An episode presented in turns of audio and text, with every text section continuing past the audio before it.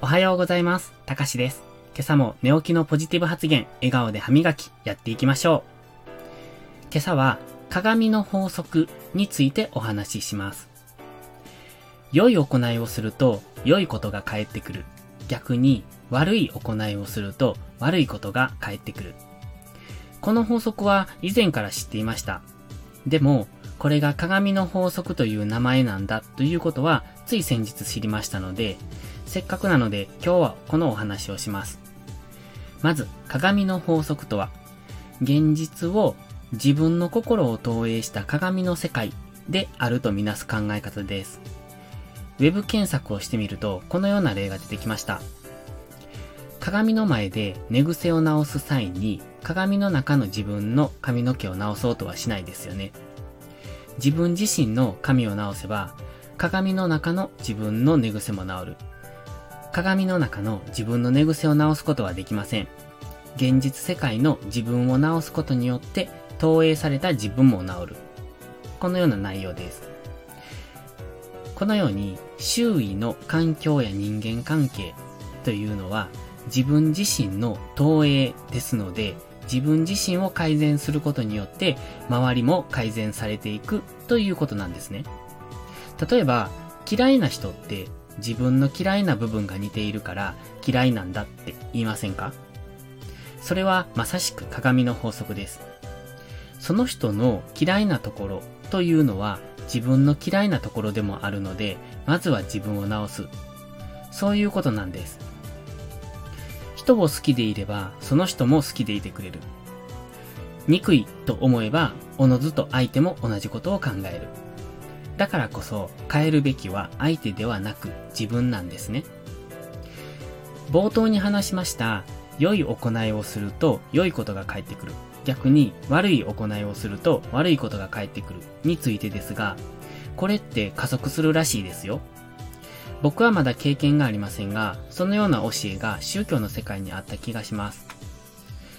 良い行いを続けると、最初のうちはそれが返ってくるのがゆっくりなんですけど、だんだん加速するということなんですって。加速とは、良い行いが返ってくるサイクルが早くなるってことです。それは良い行いが積み上がるからなのかもしれません。ちなみに僕は宗教には無関心です。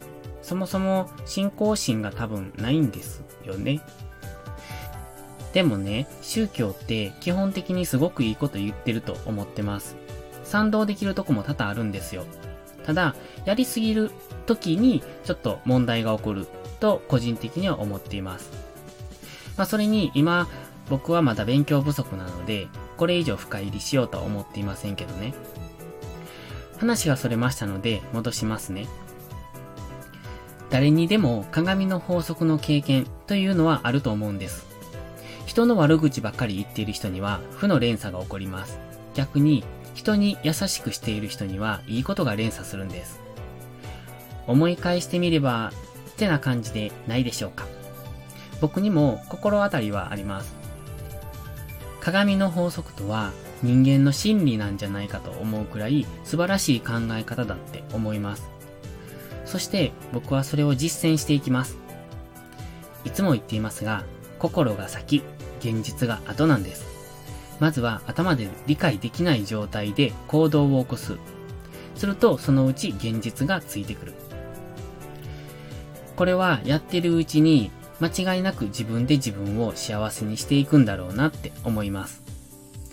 善も偽善も善なんです。今、自分にできることからやっていきましょう。それは、街に落ちているゴミを拾うところからでいいんです。難しいことはしなくていいんです。当たり前のことを当たり前にやっていきましょう。そして、それが少しずつ良い連鎖に変わっていくことを期待してます。今日ツイッターで、えっと、ちょっとつぶやきました。あなたの夢、実現しませんか？私は自分の夢を信じています。自分の可能性を信じています。私たちは十分現実を見てきました。そんな現代だからこそ夢を追いかけましょう。夢を夢で終わらせるのはもったいないですよ。やらなかったことで後悔なんてしたくない。自分の力を信じて。とというふうにツイッターに書きました。夢ってなかなか難しいですよね。しかも大人になってから夢を語るなんてだんだんしなくなってきます。もちろん私も、えっと、私すごく現実主義なんで、夢を語るってそもそも夢がない子供でしたので、うんと、難しいんですけど、今でこそ夢を語るべきなんじゃないかなって、こんな現代だからこそ夢を語って明るい未来をみんなで語り合いませんかっていう、そういう風に今は思っております。夢の内容は何だっていいと思うんですよ。大きくても小さくても何でもいいと思います。まあ、小さな、うん、目標みたいなそんな感じでもいいと思うんですが、それを語れるか語れないかっていうのは大きいんじゃないかなって思ってるんですね。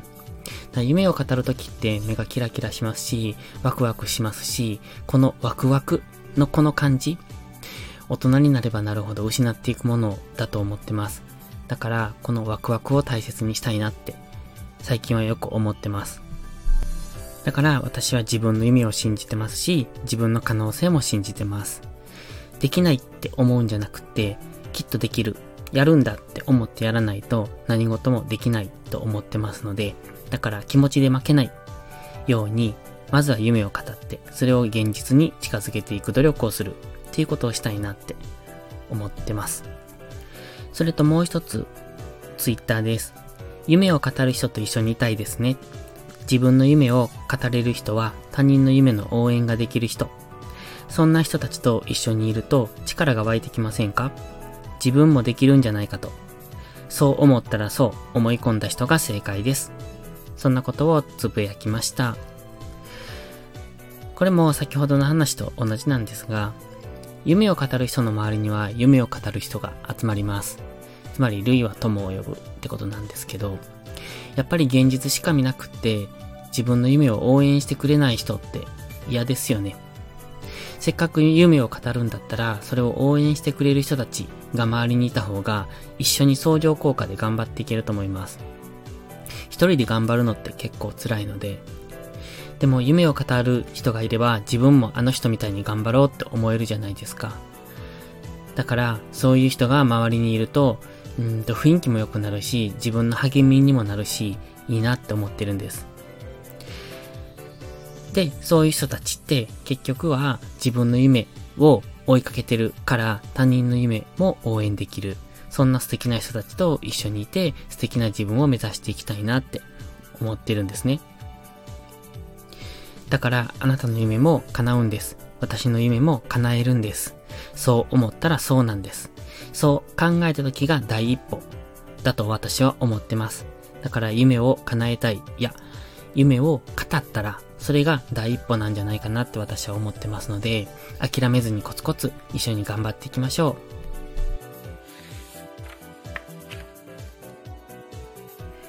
質問です。体って何からできているんでしょうか？心は何でできているんでしょうか？未来は何からできるんでしょうか？体は食べたものでできています。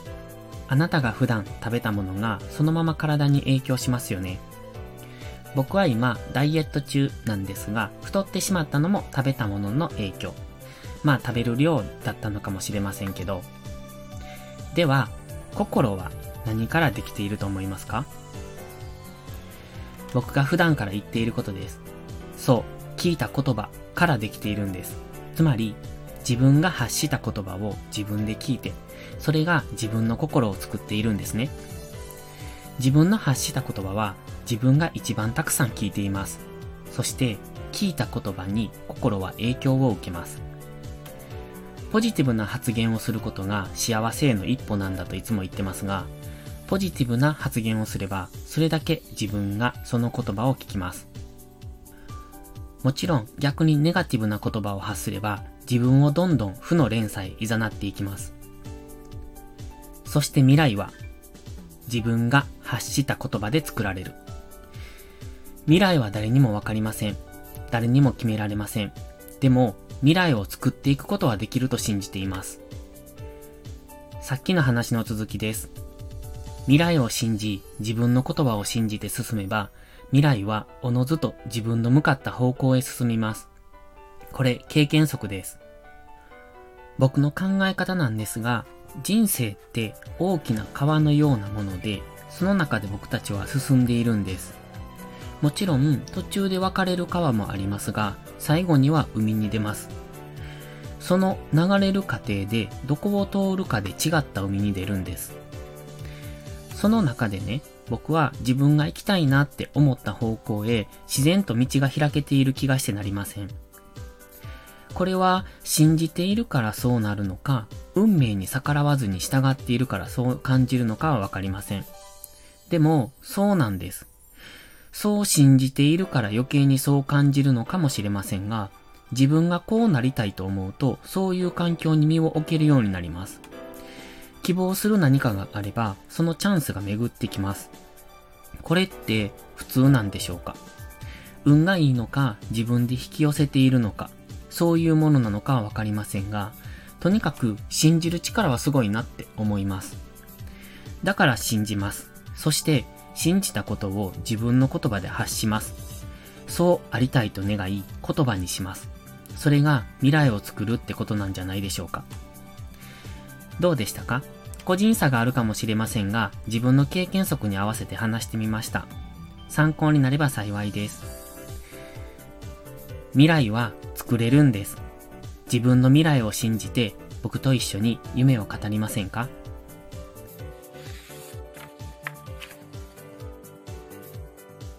自信を持つ方法というタイトルのお話をします。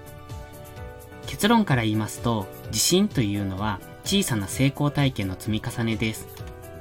つまり、最初から自信を持っている人はいないですし、成功体験の伴わない自信はただの根拠のないものです。根拠のない自信は僕も持っていますし、それが間違っているとは言いません。ただ、もちろん根拠のある自信の方がより強いものですよね。では、小さな成功体験とは？例えば、赤ちゃんが二足歩行をするとき、何度も何度もこけては立ち上がり、挑戦しますよね。それは親がそうしているから自分もできると信じてやっているんです。そして二足歩行ができるようになり、少しずつできることが増えていく。これが小さな成功体験です。僕たちももともとこういった成功体験をずっと積んできてるんですよ。でもそれを忘れてしまっている。だから常に新しい成功体験を積み続ける必要があるんです。そうすると、より大きな挑戦も自信を持ってやっていけるんです。では、どんな体験がいいのか。それは何でもいいと思います。二足歩行の時の記憶はさすがにないと思いますが、例えば、自転車に初めて乗れた時、どうでしたか？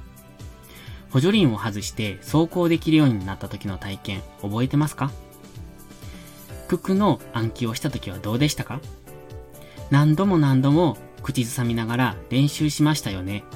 そうやって少しずつ覚えていく。最近ですと、腕立て伏せが連続にじゅっかいが限界だったのが、毎日続けているとそれも余裕にできるようになったとか、楽器の練習なんかもそうです。昨日弾けなかったところが今日は弾けるようになった、などですね。電車に乗ったことのない人はチケットの買い方すらわかりません。でも、それは一度経験すれば次から普通にできますよね。こういう感じです。大げさなものをイメージされていたかもしれませんが、小さな成功体験とはこの程度のものなんです。それを少しずつ積み重ねるだけで自分の中に蓄積されます。そしてその集合体が自信となるのです。ほら、簡単でしょ？では、自信をつけるコツ。先ほどまでの例を聞いて感じていただけたかもしれませんが、今までやったことのないことにチャレンジする。というのがコツです。新しいことにチャレンジしなければ成功体験は積み上がりません。新しいこととは不安と違和感の連続です。でもそれが自分の経験値となり自信へつながるんです。不安と違和感は知らないことへの恐怖の表れです。逆に言えば知ってしまえば何も恐れるものはないってことです。電車に初めて乗った時、チケットの買い方もわからない。どのホームへ行けばいいかもわからない。でもね、それって知ってしまえばただの日常に変わりましたよね。何も怖いものはなくなるんですよ。これが経験です。新しいことを恐れないで。怖いのは最初だけです。その先に自信という大きなメリットがあります。ではまとめますね。ひとつめ、自信とは小さな成功体験の積み重ね。ふたつめ、小さな体験とは何でもいい。みっつめ、新しいことに挑戦することが自信をつけるコツ。以上さんてんを日々意識しながら続けられると、自分への自信がどんどんついてきます。そして最後に僕からの言葉のプレゼントです。あなたはとっても魅力的な人です。自信がないのではなく、できることに気づいていないだけです。私ならできる。そう言葉に出して毎日言ってみてください。それだけでも自分の内なる力を感じられるでしょう。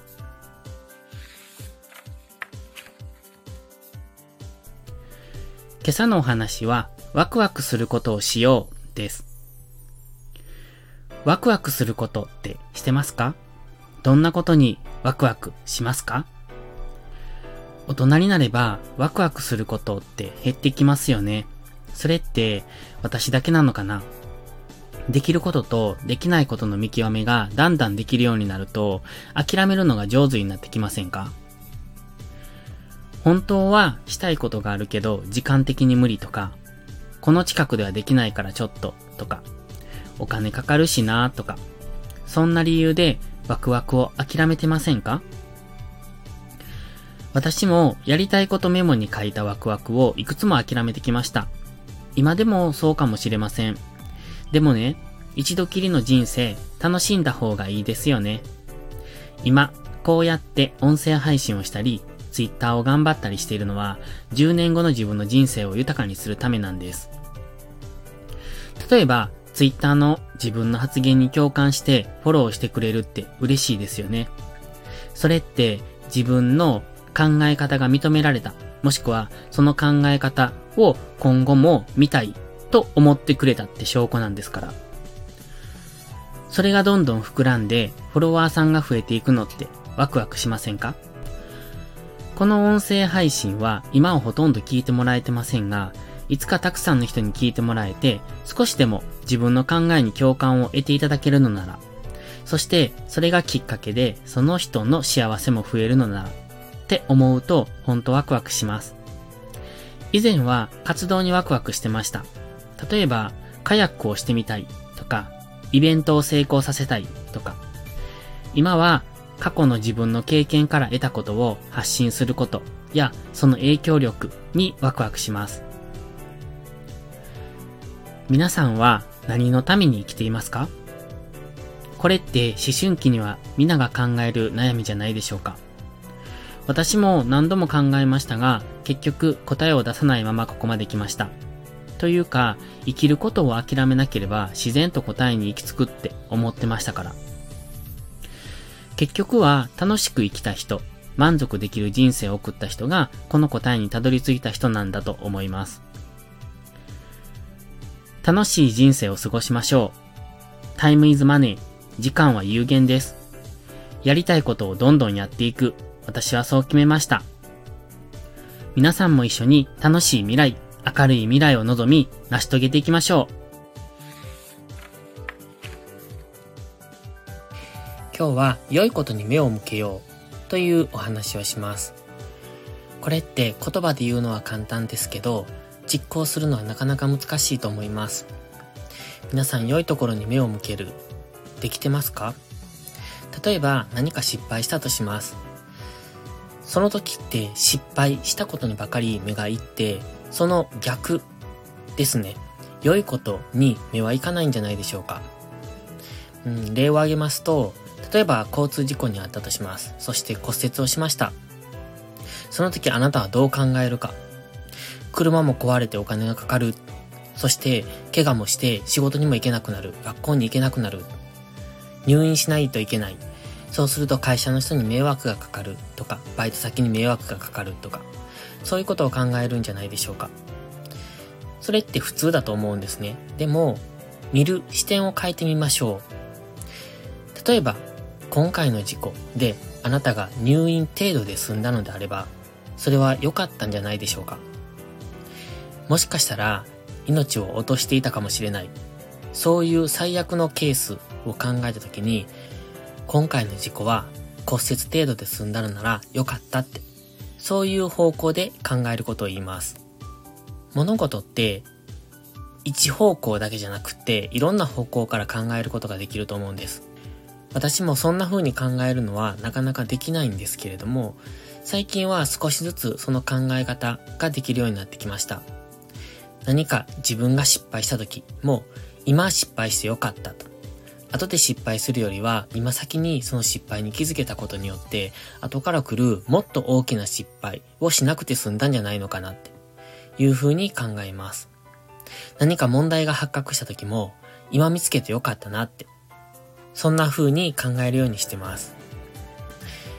先日、ツイッターでこんなことを書きました。失敗は怖くないよ。みんな失敗から学んできたんだから。失敗した時は、今失敗できてよかったと考える。後での失敗の方がよほどダメージが大きいから。そして、それは必ず成功へのステップに変わってくれる。こんな風に書きました。つまりこれは失敗したことに目を向けるのじゃなくて、失敗したことによる次のステップに目を向けてます。今の失敗というのは次の成功のための足がかりであると、そういうことですね。だから後での失敗の方がよほどダメージが大きい。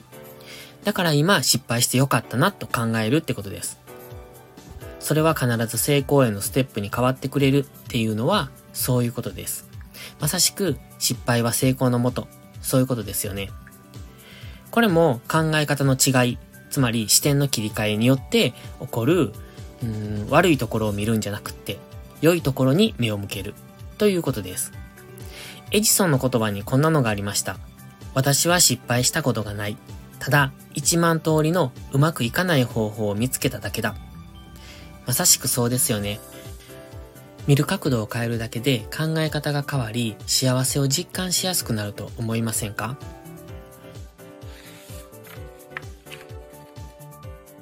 変わり続けるというテーマです。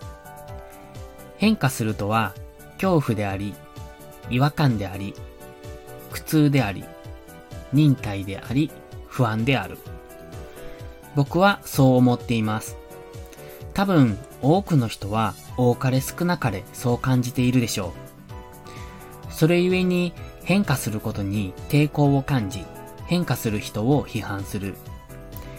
できない理由ではなく、やらない理由を並べ、同じく変化について生きたくない人たちと、あたかも自分たちが多数派だと言わんがばかりに集結し、変化しようとしている少数派を叩く。これは日本の文化でしょうか。日本は高度成長期に多くの歯車的人材を生み出してきました。いや、実際僕はその時代を知らないので、これは聞いた話です。歯車的人材とは、それは言われたことだけをやる。言われたこと以上はやらないし、できない。調べればわかる範囲までしかやらない。調べることすらできない人もいる。そして、自分で考えて行動することができない。つまり、新しいこと、未知のことに対しての対応策を持ち合わせていない、そんな人を指して言っています。僕はそう感じていますが、どうでしょうか？当たらずとも遠からずではないですか？そんな人たちが社会を作り、そんな人たちが新しい人材を育てた。そんな現代は、金太郎飴のような考えることのできない人たちを大量生産してきた。そう感じています。そして今皮肉にもそれに対しての大きなしっぺ返しがやってきています。いや、すでにやってきたと言った方が正確かな。コロナです。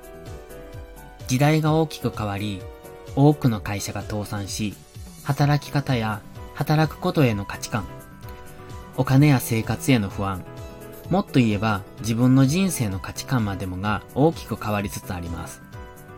幸い僕の周りには自分の会社も含め大きな影響を受けている人は少ないです。これは影響を受けていないように表面的には見えるってことです。そう感じるってことは、影響を受けていることに気づいていないだけなのかもしれません。だから僕たちはのほほんと日々を過ごし、今までと同じように何気なく生活しています。でも、それは気づいていないだけで、水面下では大きな変化が起こっているんです。会社が倒産し、明日を生き抜く力さえ残っていない人がいること。生活が大きく変わり、人生に絶望している人がいること。そんな生々しいリアルはなかなか聞こえてきませんよね。テレビでは視聴率を意識した話題ばかり、そして上げ足取りと後出しじゃんけんのような批判ばかり。まあそれが収入源なので仕方ないのかもしれませんが、でももうそんな世の中はうんざりなんです。少なくとも僕はそう思っています。でもだからといって全てを諦めるわけじゃないですよ。変わり続ける。自分が変われば周りが変わる。周りが変われば社会が変わる。社会が変われば環境が変わる。環境が変われば未来が変わる。正しいことを正しいと言い行動に起こす。今の僕たちにできることはそれだけですよね。変化するとは違和感の塊です。逆に言うと違和感こそが変化している証なんです。変化することは本能的に避けたい衝動に駆られますが、それはちょっとした筋肉痛と同じです。そこを耐えれば耐性がつきます。そしてその耐性は雪だるま式にどんどん膨らみ、気づけば向かい風に向かって進んでいる自分に気づくことでしょう。諦めないでください。今の辛さはただの経過地点です。頑張って、頑張って、頑張った先にゴールは待っています。あと少しなんです。変わることに恐怖を抱かないでください。変わることとは正しいことです。夢を語り、希望を持つ。口先だけじゃなく、本当に実現させるためには変化は必須です。自分の未来を想像してみてください。素敵な未来に向けて今変化していきましょう。それでは、いいことから始めよう。今日も元気よくいってらっしゃい。